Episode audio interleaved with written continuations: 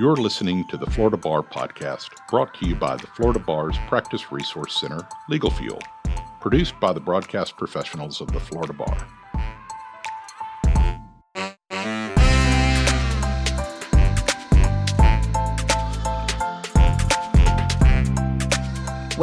Florida Bar's Legal Fuel podcast, brought to you by the Practice Resource Center of the Florida Bar. We're so glad you're joining us. This is Christine Bilbrey. I'm the director of the Practice Resource Center and one of the hosts of the show, which is being recorded from our studio in Tallahassee, Florida. And I'm Jamie Moore. I'm a practice management advisor at the Florida Bar and co host of today's podcast. Our goal at the Practice Resource Center is to assist Florida lawyers with running the business side of their law practices. We focus on a different topic each month and carry the theme through our website with related tips, videos, and articles. So, we all know that the practice of law can be extremely stressful. And unfortunately, lawyers have consistently experienced higher rates of depression and substance abuse. Because of this, the Florida Bar's Mental Health and Wellness of Florida Lawyers Committee continues to strive to bring awareness to the resources that are available to our bar members. They can all be found on the Health and Wellness Center webpage on the main floridabar.org website. And one of these resources, Florida Lawyers Assistance Incorporated, or FLA. Um, I often call it FLA Inc. Um, FLA provides programs and services to assist attorneys, judges, law students, and other legal professionals who may be impaired in their ability to function in a legal setting.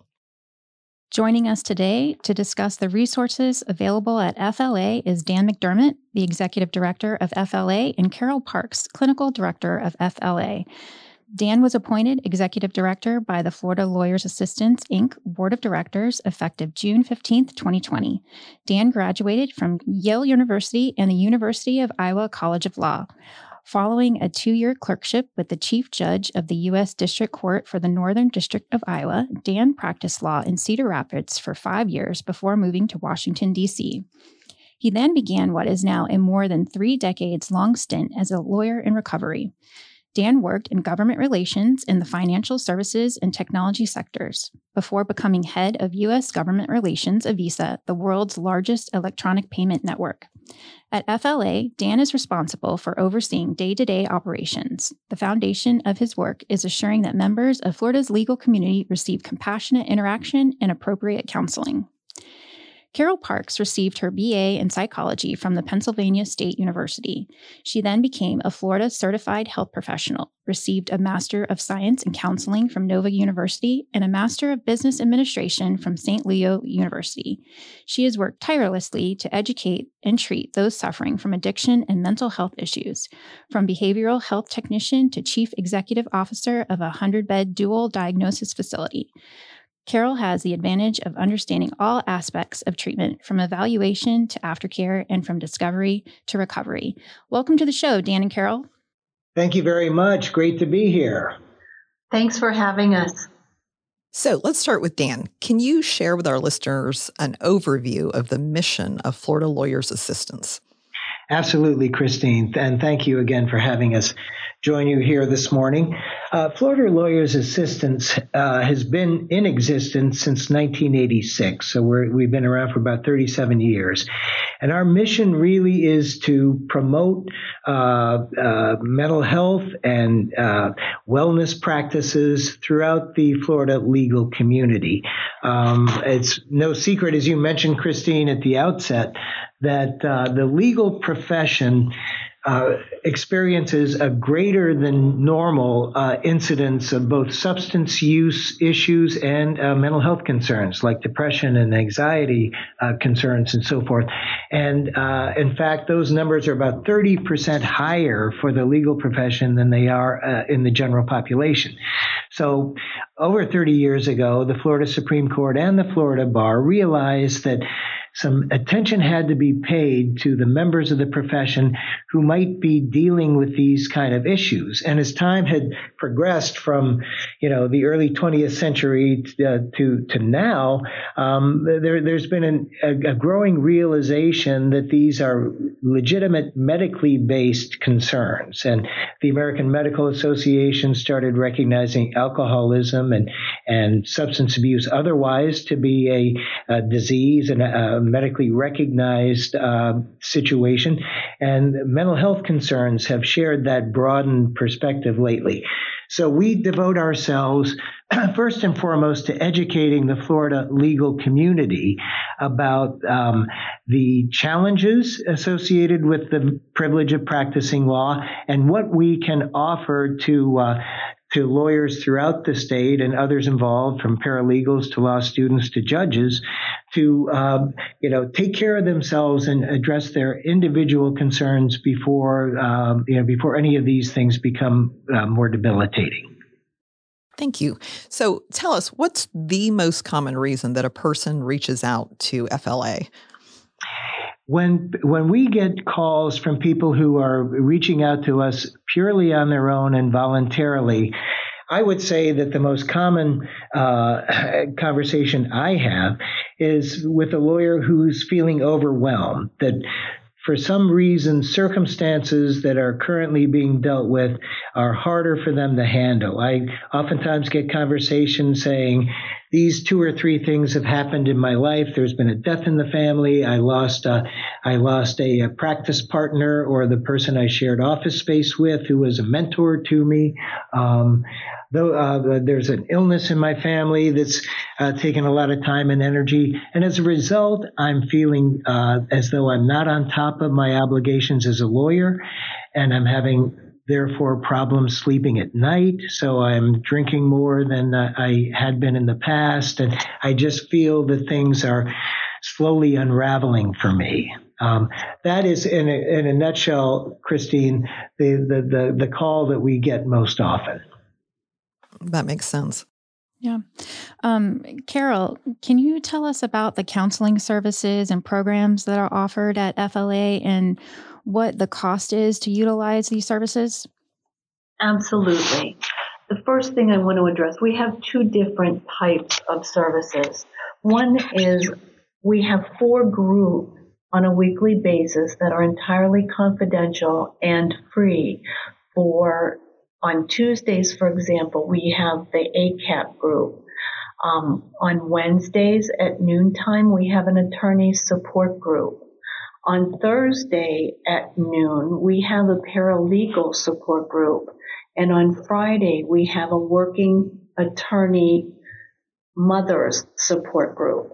And so each of those support groups, which are focused on stress and anxiety of day to day living and day to day working, are free and entirely, as I said, confidential. There's no attendance taken and um, they're supportive in nature.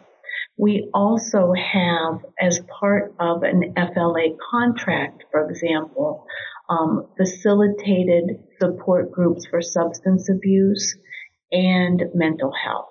So those occur during the week, both in the evening and um, in some. There are some morning time groups for attorneys who are involved directly with FLA. Okay, perfect. So if if anyone is interested in those groups, can they just call and just say, "Hey, I'm interested. Can I what time or day?" and just show up and that's all you would need from them? For the week time groups, yes. They can call our main number or go to our website and get the information for those groups with the Zoom uh, sign up information at any time and they can join at any time. The facilitated groups are more of a process when they call in through our hotline and we talk to them and and there's a, process by which they engage with FLA formally. Okay, great. Um, and this is a question for either one of you. Um, what is the process when someone voluntarily contacts FLA for substance abuse issues? Like, from the beginning, you know, I guess to when they're, you know, they're getting assistance? Perfect. I'll take that one, Jamie. Um, if someone were to call us voluntarily and express a, uh, a confidential concern about substance usage, we would follow uh, a process that we try to follow really in all of our cases of early engagement with someone that we have not dealt with before. In other words, the first thing we want to know is what are we dealing with? So uh, we would we would describe to this caller what the process the, the, uh, is as it unfolds and what they can expect. But the first order of business would to be would be for us to get an evaluation. FLA itself does not do the evaluations. We would recommend to uh, this caller the names of two evaluators who we suggest would be well uh, versed in conducting uh, an evaluation of that person based on geographical location and the underlying situation we're dealing with, in this case, substance abuse. And we'd want them to have that visit where uh, the lawyer would actually go to the evaluator for an interview and give information about background and and uh, uh, all of that. The evaluator would then, um, you know, um, go through the entire checklist of issues that we need to have covered and would like covered, and they do some kind of diagnostic uh, evaluations while they're, you know, uh, in this kind of conversation phase, and then we'd get a report from the evaluator as to what uh, the evaluator thinks the situation is with that particular lawyer from there, uh, in the case of of a, lawyer who comes to us voluntarily, we would share the results of that uh, report. We would we would recommend to the lawyer uh, what we think would be the next best course of action. Oftentimes, that would be recommending that they come under a voluntary contract with us. And if they were to do that, we would reach an agreement as to uh, what their active involvement with FLA would be comprised of. For example, we would encourage them and, and include as part of the contract that they attend one of our FLA support groups along the lines that Carol just mentioned, uh, the evening support groups particularly. We'd ask them to commit to a certain number of 12 step uh, support group meetings that would be of their choosing and that they would do on their own but they'd make the commitment to us that that would be part of their program. And then uh, we would set up a monitoring arrangement where there was somebody they could check in with once a month to uh, report how their meeting attendance is going and how their involvement with the program is going. And we would also ask that they remain sober, that they remain substance free. And we would monitor that by a, regimen of, of, random drug testing where they could be called uh, at any given time to, you know, visit a lab and, and uh, produce a, a drug, uh, drug testing sample. And that's an important way to kind of see how we're doing in terms of, of the, the drug testing results. And um, in the case of a voluntary participant with us, if a, if a drug test came back indicating positive for substance usage, we would review that with that person. At this point, because we're talking uh, uh, about a, um, uh, a voluntary participant, that information wouldn't go anywhere else. It would stay just with us and with the participant. But we'd want to be honest with that lawyer and tell him, here's how you're doing. You came back with a positive drug test this week. What does that mean? We'd work, we kind of work out the situation and decide what sort of adjustments uh, might be appropriate to the contract all of this, Jamie, leads to a relationship that is not a one off. It's a consistent and developed relationship where we work with each other. And, uh, you know, you mentioned uh, at, at, the outset that I'm a lawyer in recovery. I've been sober now for uh, over 36 years. And I found that what I most helped me to overcome my issues was the engagement with others where I had some measure of accountability. You know, as a practicing lawyer, I could make up any excuse and leave the office and go out and drink if that's what I wanted to do. There was, there, I was able to engineer around my obligations to um, actually, in, uh, you know, engage in what for me was a was a case of alcoholism, and we try to address that in this case by, you know, setting up an agreed upon set of behaviors where we're going to be checking in with each other and we're going to see how we're doing, and um, and that's a very very important way to open the door to a kind of a new way of dealing with life's problems and a new way of uh, engaging life without relying on on substances, whether it's alcohol or some other mood altering drug. And that's how the engagement, you know, proceeds. That's how it's set up. It's all voluntary and cooperative.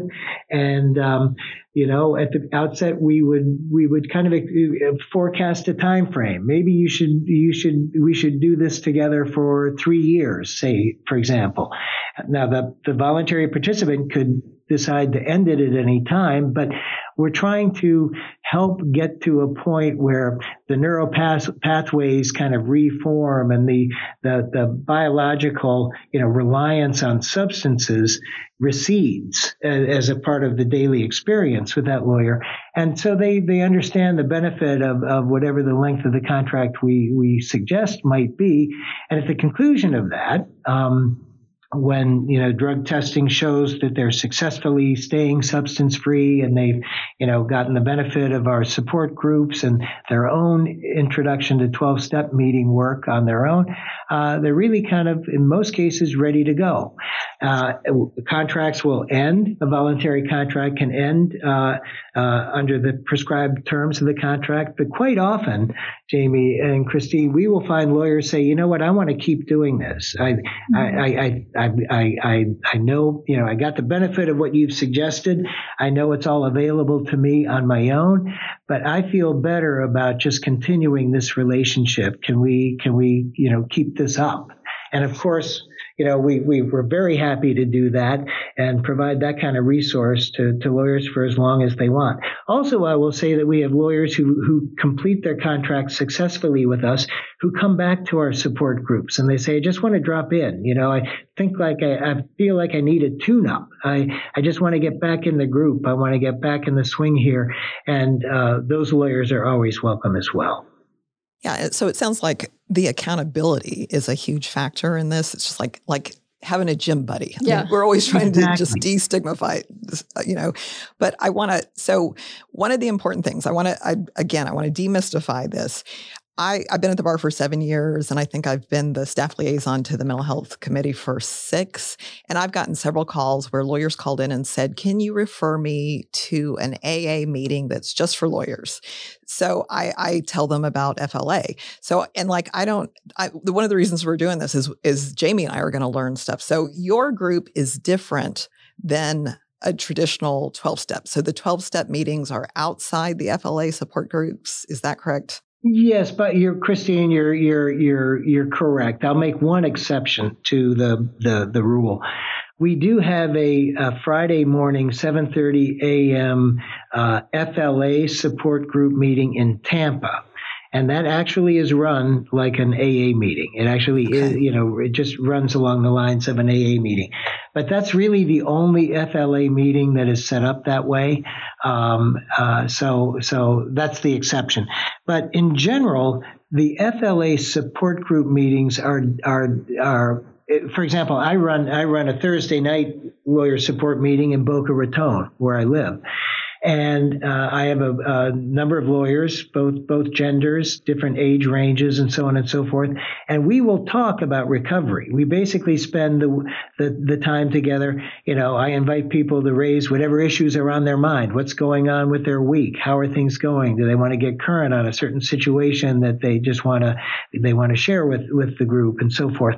Uh, and but but uh, you know the recovery aspect of it is never far from from the conversation, although it's not run as a as a formal AA meeting. Um, okay. Recovery is always there. We do, though. I, I of course, uh, in situations like this, always do uh, encourage lawyers to check out uh, those twelve step meetings, AA, and there are other ones. There's Alcoholics Anonymous and Narcotics Anonymous, and so on and so forth. And those are those are a, a, a, just a wonderful resource that um, we we want to make sure people know about, but it's slightly different than than what we offer in our own support setting. Okay. And so if somebody if we had a member in Tampa and they want to go to that 7:30 a.m. support group, would they still need to go do the evaluation and, you know, the, that whole process as well? No, I think we would want people to know about the meeting and be able to uh, attend the meeting uh, for its own value in that respect. Um, yeah, but uh, so so a contract is not uh, a requirement. Um, to attend that meeting. Uh, I have some people come to my Thursday night meetings who aren't under contract with us, as, as I say, and uh, we want the door always to be open. In any given circumstance, then you know, as the lawyer gets more comfortable, we can we can you know, conduct the conversation of, uh, you know, what's going on with them and what else might be helpful. But uh, you don't have to be under contract with FLA to go to that Friday morning Tampa meeting. And all of the meeting information is on our website. If you just Google Florida Lawyers Assistance, you can find all the details. Perfect. And we'll be putting yeah, those links definitely. up on our website under the podcast. So if you're listening on legalfuel.com, look there and you'll be able to click right through. Um, a really important point to make because we get, the, you know, I hear all the objections from attorneys that don't want to get help. One of the things about um, FLA is because there is a link to lawyer regulation for, and I'm talking about an entirely different group of people. When when our, the Florida Bar's lawyer reg has said you must go use these services, people that are doing it voluntarily are worried about the confidentiality issue, and I want you to address that. Like, if if I am a voluntary person going to FLA, uh, will the Florida Bar ever know that I have contacted you? No, uh, never in the voluntary circumstance. Uh, on that uh, on that score, uh, the confidentiality is enshrined in, in, bar rule and statute, all of which are available um, on our website for those who'd like to, you know, do the do the the research uh, independently. But but it is a legal requirement that we treat that voluntary engagement uh, confidentially. Confidentially. But Christine, let's talk about a practical matter. Let's say somebody comes to us, a lawyer who's having difficulty comes to us purely voluntarily uh, on on her own and, and ask for help.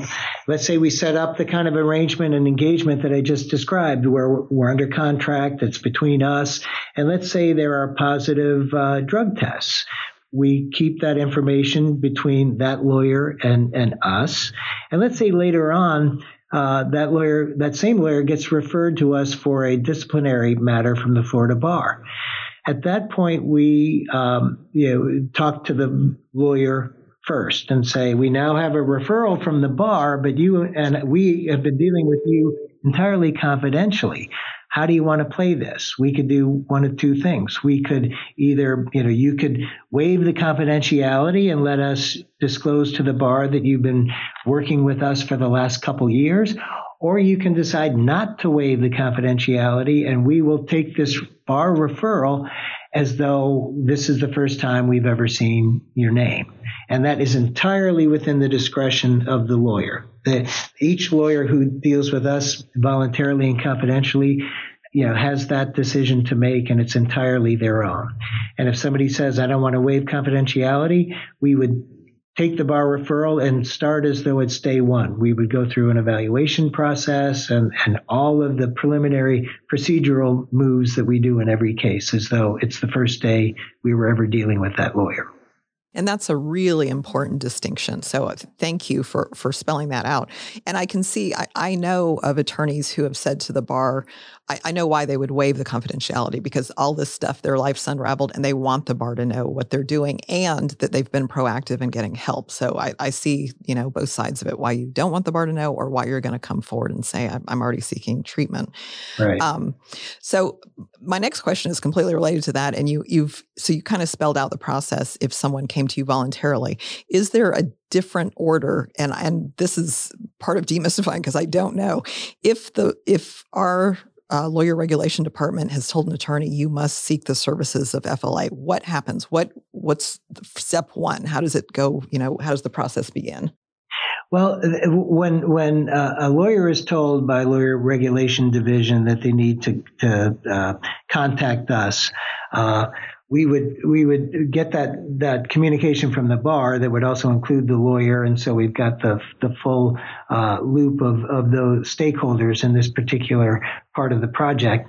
And we would do the same thing I described before. We would get whatever the underlying information is related to the case. Uh, you know what what brought this lawyer to the attention of the bar? Was it a an arrest? Was it a client complaint. Uh, you know, uh, we, we want to know first of all what we're dealing with and the nature of the behavior involved.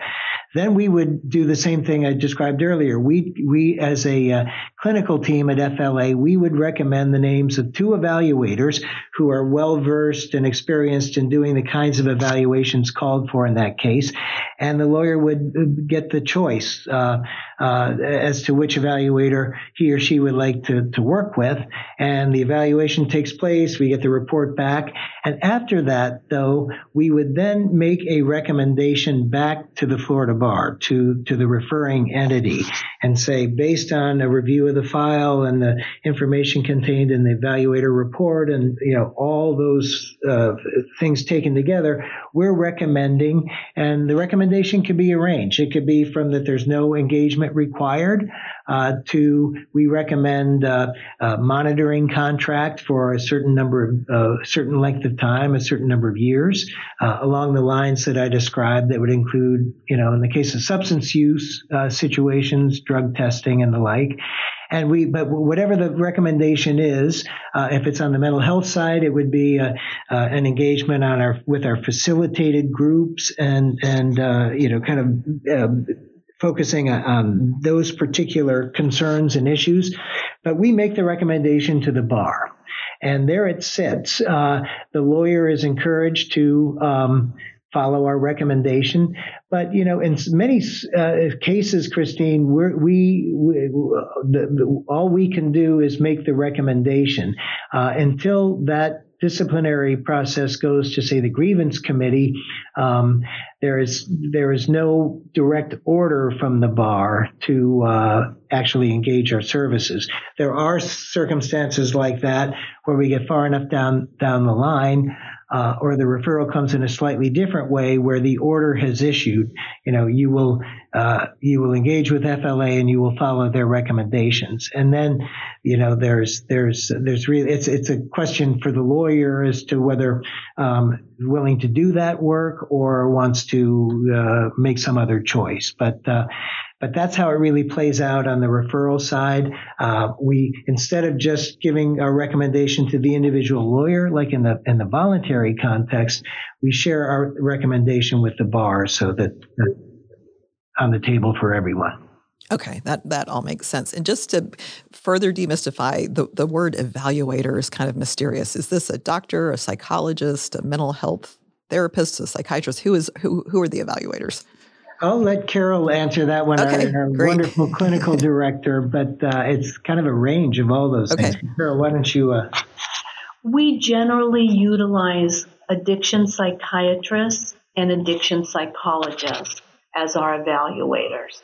And again, as Dan referred to earlier, each person comes to us with a unique set of issues, and we do our best to pick evaluators who are credible in those areas and considered experts in those particular areas. Thank you. Yeah, thank you. Um, I think we, one of you briefly touched on this, but I just wanted to um, point out this, your counseling services and programs, they're not just available to lawyers, paralegals, judges, they're all welcome to, you know, reach out to FLA. Is that correct? Absolutely. I'm glad you asked that, Jamie. In fact, our outreach efforts go across the board throughout the state. In fact, uh, uh, last week I spent the day down at the University of Miami Law School with Carol. We both went down to speak during Wellness Week and to talk to students about wellness practices and, you know, uh, the services that we offer, uh, so forth. And we do that across the board um, and and travel anywhere in the state we can to deliver the message, you know, in an educational context uh, to any of the demographics involved in the Florida legal community. When we set up these noontime support groups that we talked about earlier, um, that really was a response to the whole bewildering pandemic period, you know, when, when COVID kind of unexpectedly took over our lives and, and disrupted everything so completely. We, we recognize that the legal profession is stressful to begin with, but we realized that we needed to do, offer something for, for people so they had an outlet every week. And so those new meetings that we talked about were, were, uh, created. And we found that to kind of, um, uh, uh, address specific parts of the community demographic was very beneficial. So, in other words, that's why we have one day where we uh, deal with paralegals, another day where we deal with lawyers, another day when we deal with uh, law students, another day with judges, and then the working mothers is, is a special category themselves. And we find that the facilitation we're seeking of people uh, interacting with each other and kind of opening up to the, their concerns and problems is best achieved when they're in uh, those kind of siloed um, uh, uh, uh, uh meetings. So you don't have a paralegal complaining about uh, his lawyer, his boss, the lawyer, while lawyers are in the same meeting, right? And lawyers Smart. can do the same thing. Everybody gets to let their hair down and kind of, you know, tell us what's on their mind and help each other out. But but we find that that's that's uh, very important, and all of them contribute to what is the the high standards of the Florida legal profession. You know, paralegals, law students, or future lawyers. You know, all of all of these folks play a part in making the profession uh, what we want it to be here in the state. And that's, I mean, that's great. And and you just mentioned the um, the working mother support group can you can you talk a little bit more about that? Yes, and that actually is a wonderful collaboration that we've embarked upon uh, really two years ago now already with the Florida Bar. You know, the, the you all at the Florida Bar have made uh, mental health and wellness uh, a, a, high priority, as as evidenced by the Standing Committee on, on Lawyer Mental Health and Wellness that Christine's so much involved with, and as we were dealing, especially in the pandemic period, uh, you know, the bar was very concerned and aware of the particular stresses that uh, attorneys who are working and raising children, they're working mothers raising children at, at, home under this period, were facing. They're facing all kinds of added stresses that we thought needed uh, a, a particular focus. So it was a couple years ago that we, we dedicated Fridays at noon to the Working Mothers Support Group meeting. And we uh, promote that on our website. We send out email uh, reminders to the legal community. And I know the bar does the same thing. Uh, and through that, we have a, a, a strong base of, of, working mother lawyers who are on our list to attend the meetings, and uh, they show up regularly. Some uh, come and go depending on other demands in the schedule, but um, we have very, very, we found very important discussions with with uh, uh those who come uh, with us on Friday that they probably would not be able to have anywhere else. I mean, people very quickly got very personal and very deep with the things they're dealing with, from miscarriages to you know any other range of issues. And we found out that the bar's instincts and our instincts in this case were absolutely correct. They needed an outlet. There wasn't any other place for them to go to find each other and to help each other as they have. And and the funny thing about the support groups, as Carol will tell you, is the facilitator, our, our facilitators actually oftentimes sit back and hardly say a word because it's the participants who come together to do the healing themselves and to help each other through it. And uh, it's just a very heartening, you know, experience for us. And uh, you know, we've had sometimes where only one working mother has shown up, but it just so happened that she came in tears and she just uh, lost a, a, very important loved one like that morning. And here she was. And that entire hour was spent working with those particular issues at that particular time. So there, there is no too, there's not a small, too small a number to be worth our while. We're here every day of the week and we're here every Friday for the working mothers. And, uh, we welcome anyone to uh, come check us out and uh, and see if there if it works for for anybody out there. And I, I love that. I mean, I think as a mom myself, just knowing that you're not alone and other people are experiencing the same situations, it really, it just, it helps you get through, you know, difficult times. So I think that's wonderful. Um, I have another question here. Um, do you offer any um, mental health and wellness CLEs that are eligible for credit? You know, our, we have you know attorneys call in and they they love you know looking for CLEs that they can earn credit. Do you have any at um, that that you offer that they can look at as well? Yes, we do. I'm glad you asked about that. Every quarter, our, our, our commitment is that every quarter we offer a CLE and they, they, they frankly, you know, uh, address the whole range of issues from wellness practices to, you know, uh, uh, ways to sleep better at night, to handling day to day stressors, large stressors, small stressors, the whole thing. Even some, you know, uh, uh, uh, devoted to substance abuse issues and how to spot them and how to handle them and, and so on and so forth. But we do one every quarter and all of our CLEs are free. That's one of the, that's one of Wonderful. our inducements. We, we, we know that there's a, an obligation for Florida lawyers to stay up with their continuing legal education and we want to make it easy for them by um, offering ours at no charge. Um, the information about them will, will, is always found on our website. We also send out constant comment uh, uh, email blasts to uh, target um, communities within the, the bar, and you know we welcome everybody to join us. It's it's usually it's all they're these the ones I'm talking about are on Zoom. We also do live presentations anywhere we're we're allowed to, invited to. But our CLEs primarily these days are on Zoom, so they're accessible to anybody from anywhere. They're free, and um, and we hope that uh, the the legal community will will check us out and come attend. That's great.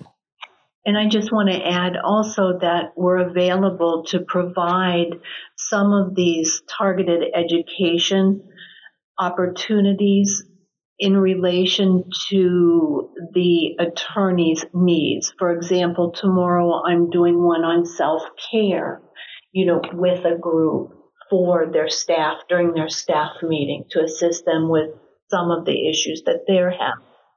So we have that available to us and um, with just a little bit of notice, we can put together a Zoom presentation for their needs.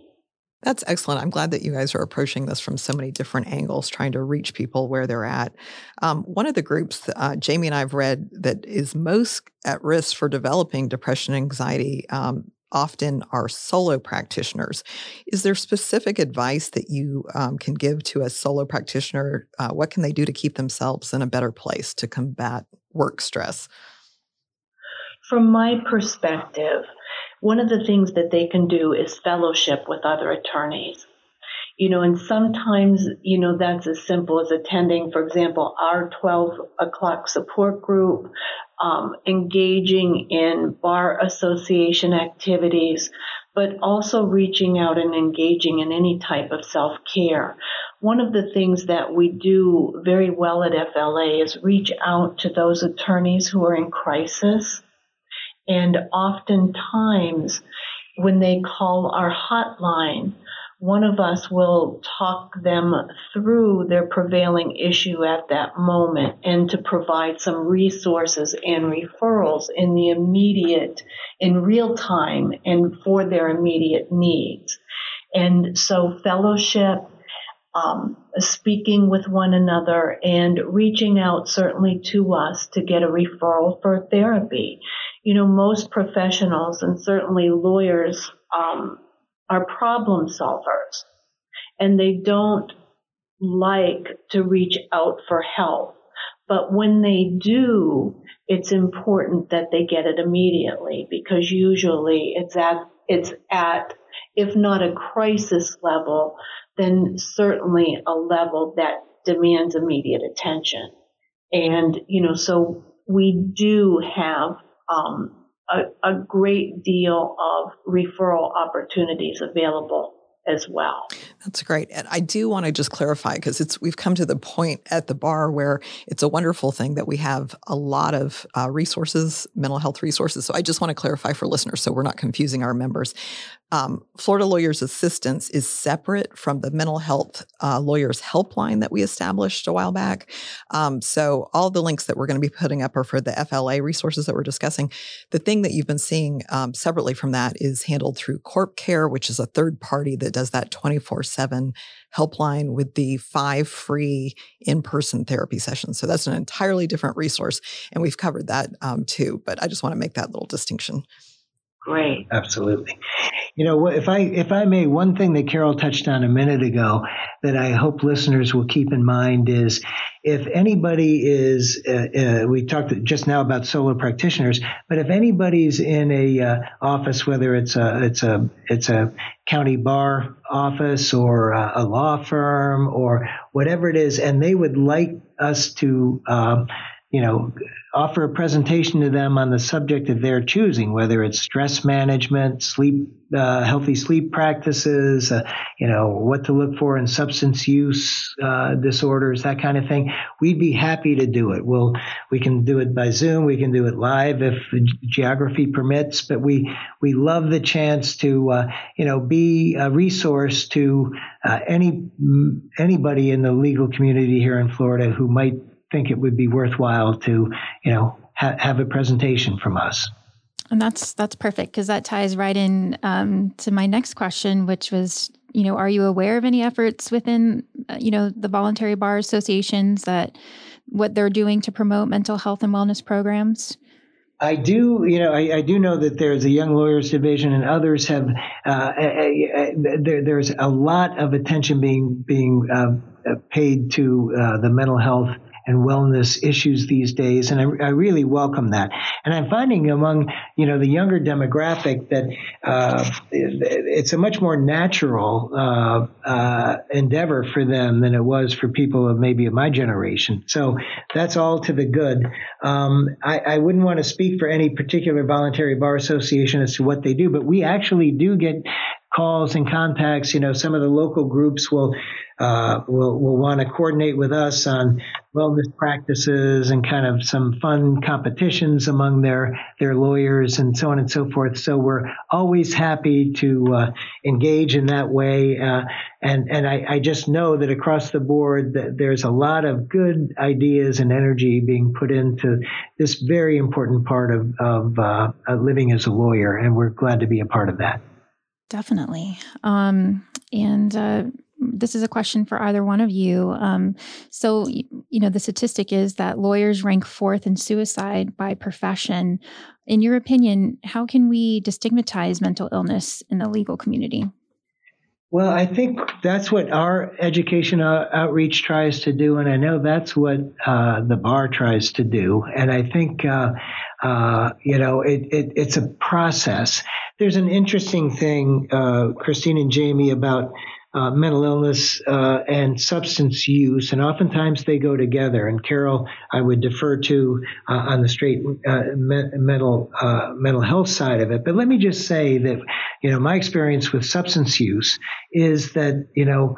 Um, somebody who is dealing with that problem is unwilling to give it up. That's the addiction part. I mean, I, I say as an alcoholic, I live with a chronic and fatal disease. It's it's chronic. It's never going to go away, and it's fatal if it's untreated. And the way I treat it is through my program of recovery. I go 37 years into recovery. I go to an AA meeting every morning. I still do. It's it's like going to the gym, like Christine mentioned. It's just part of it's just part of my health practices every day. But we know that. Um, there is a predisposition not to want to uh, deal with that on the part of the active addict. And that's exacerbated by the fact that a lawyer thinks it may have some professional implications and stuff. So, um, all we can do is continue to deliver the message and hope that they hear it in enough circumstances that at the time when it's they're ready to receive it, it's there. So we never tire of repeating it. We never, you know, we never tire of, of reminding folks of, of, what's out there and the risks involved in practicing law. Because uh, none of us are supermen or superwomen. The, the stats are higher for lawyers because of the way we live our lives. And there are you know, there are practical ways we can address that. Uh, but um, and you know, so there there it is. You just got to keep delivering the message. You all are doing it. We're doing it, and we're seeing, as I just mentioned. I think you know, among the younger lawyers, they're much more willing to discuss these issues openly and with each other. There isn't the same kind of you know uh, belief that they they shouldn't let anybody know. It's it's. I was down and we were down at Miami Law School last week, and and those I asked those students. They said it, to us, it's it's it's as legitimate as going to a therapist or having therapy is as legitimate as going to the doctor for a, a annual physical. I mean, it's just what you should do to take care of yourself. And so we see progress, um, but it is there. There are barriers to it. Realistically, people oftentimes in in the throes of the illness or the disease are less disposed to try to find the help than they would if they were dealing with some other medical issue, say like uh, you know cancer or diabetes or something that doesn't also have an addiction component to it. Mm-hmm. You know, on top of that, by the time that someone is is suicidal and an attorney is suicidal, they're feeling so hopeless that they don't feel like reaching out is going to solve anything. And that's why education at the forefront is imperative to make it okay and to give people what I call giving people the permission to talk about it. And that's, I, I think Dan is right. You, the bar is doing it, we're doing it, but there's never enough and so we have to keep the message very clear. It is okay to talk about. Yeah, and that you absolutely, the more we talk about it, so then people are more comfortable about it. It's okay to want to be happy and have a life and practice law. It doesn't have to exactly. be an either or situation. Um, totally. So, we've talked a lot about individuals getting help, um, but can you tell us about best practices? Because at the Practice Management um, Center, we want to um, help uh, law firm administrators like so from from a firm level are there some best practices that can be implemented in firms that will address mental health issues to help educate their employers uh, the employees the lawyers everyone there something that you can do um, to help everyone at your firm? I think again you know the message that the bar is providing with the crisis line. I think that that's imperative for people to speak to their employees about on a very practical level. Um, I think the engagement and permission for attorneys and other staff to receive help I think bringing in mental health professionals such as us to talk with the staff and to be available to hear concerns, all of those are important resources, resources and best practices. I think that's great at the at the uh, at the organizational level. And in fact, if any firm or, or organization wanted us to come in to speak, uh, we would do it. I mean, this this is what we want to do. So, uh, and that's an important endorsement organizationally to to, uh, to set out some time and to devote time to these kind of issues from the top of the firm down. I mean, that's the way you actually deliver a message. You know, otherwise, I think I think you all are tuned into this. To the extent that law firms and others can promote other kind of daily health practices, whether you know, I know the I know the the, the bar uh, offers discounts to to gyms and so forth, and to encourage their employees uh, to uh, avail themselves of those kinds of things. Uh, it's okay to go to the gym, maybe a yoga class in the morning, something like that, something that that has the imprimatur of the management that says these are worthy ways to spend time that we think are going to make you a better person and therefore a better lawyer. And I, I, am sure that all of us find when we do it that the return is, uh, is, is striking. You know, whatever time is spent away from the billable hour clock, uh, you get back many fold by healthier and happier, you know, employees. That's very true. And and I like what you're saying about setting an example. So t- encouraging people to take advantage of the resources. I think one of the things that we forget is because we know about all of these things is all of our bar members that have no idea that these are available to them right now. So it's it's I like to give our listeners something actionable to to you know to leave the podcast with. So um, Dan and Carol are offering that they will come speak to your group, your your local bar or your law firm. Um, the committee put together, and I don't know why I didn't think about this before. Uh, we put together a, a two sided flyer of every mental health and wellness resource that's available to bar members. And so just recently we sent it out to all new bar members. But if you're listening, I'm going to put it up as a link, print it out and hook it to the corkboard in your coffee room or in your break room. Go ahead and put that out so that your employees know what's available to them. It doesn't cost you anything to inform them about what's available to them. Yeah. And um, I just want to mention, you know, among our listeners, we have some that are in law school or they're getting ready to graduate. So, you know, we we want them to feel prepared. What what advice could you offer, you know, these young people as they're entering the legal profession and how they can handle, you know, stress and and protect their mental health? Well, outreach to the law schools throughout the state of Florida is a high priority of ours. And in fact, we visit every law school who will have us, and that's most of them, um, at least once a year. And we present at the professional responsibility classes, maybe the ethics classes. We find times to be in the classroom to kind of um, you know, uh, present uh, these issues in that way to them.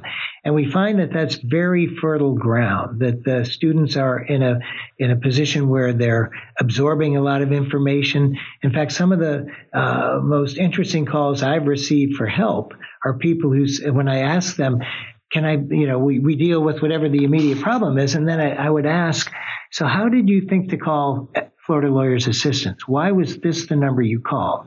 I remember uh, um, a young woman who must be in her mid 30s or so say, when I was in law school, I sat through an FLA presentation and orientation, and I was thinking, I'm never going to need this in my life, but here I am.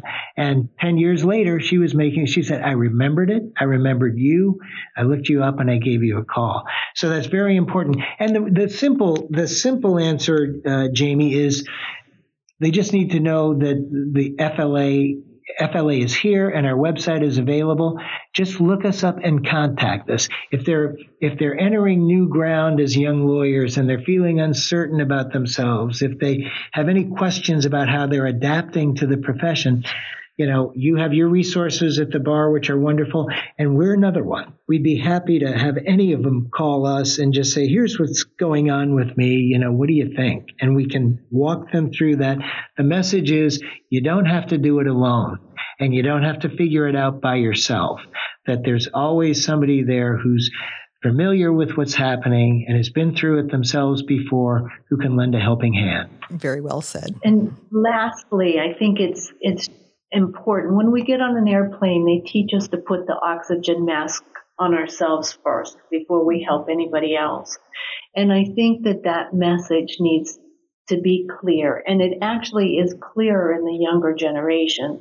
And that is, we must take care of ourselves before we help other people. Yeah, so true. Yeah, really good point, Carol. Thank you. Well, it looks like we've reached the end of our program. Thank you so much, Dan McDermott and Carol Parks, for joining us today. Well, Christine and Jamie, thank you so much for having us, and thank you for all the wonderful work you're doing with uh, with Legal Fuel and all the resources the Florida Bar offers all of us. Thank you. Yeah, thank you both, and we we like to tell our listeners again where they can find resources and and the support groups, and that would be on your website. Is that correct? That's right. Just look for Florida Lawyers Assistance. We'll pop right up. You can get into the website and uh, get phone numbers to call and all kinds of information about what we offer. Perfect. If you like what you heard today, please rate us an Apple Podcast. Join us next time for another episode of the Florida Bar's Legal Fuel Podcast, brought to you by the Practice Resource Center of the Florida Bar. I'm Christine Bilbrey. And I'm Jamie Moore. Until next time, thank you for listening. If you'd like more information about today's show, please visit legalfuel.com.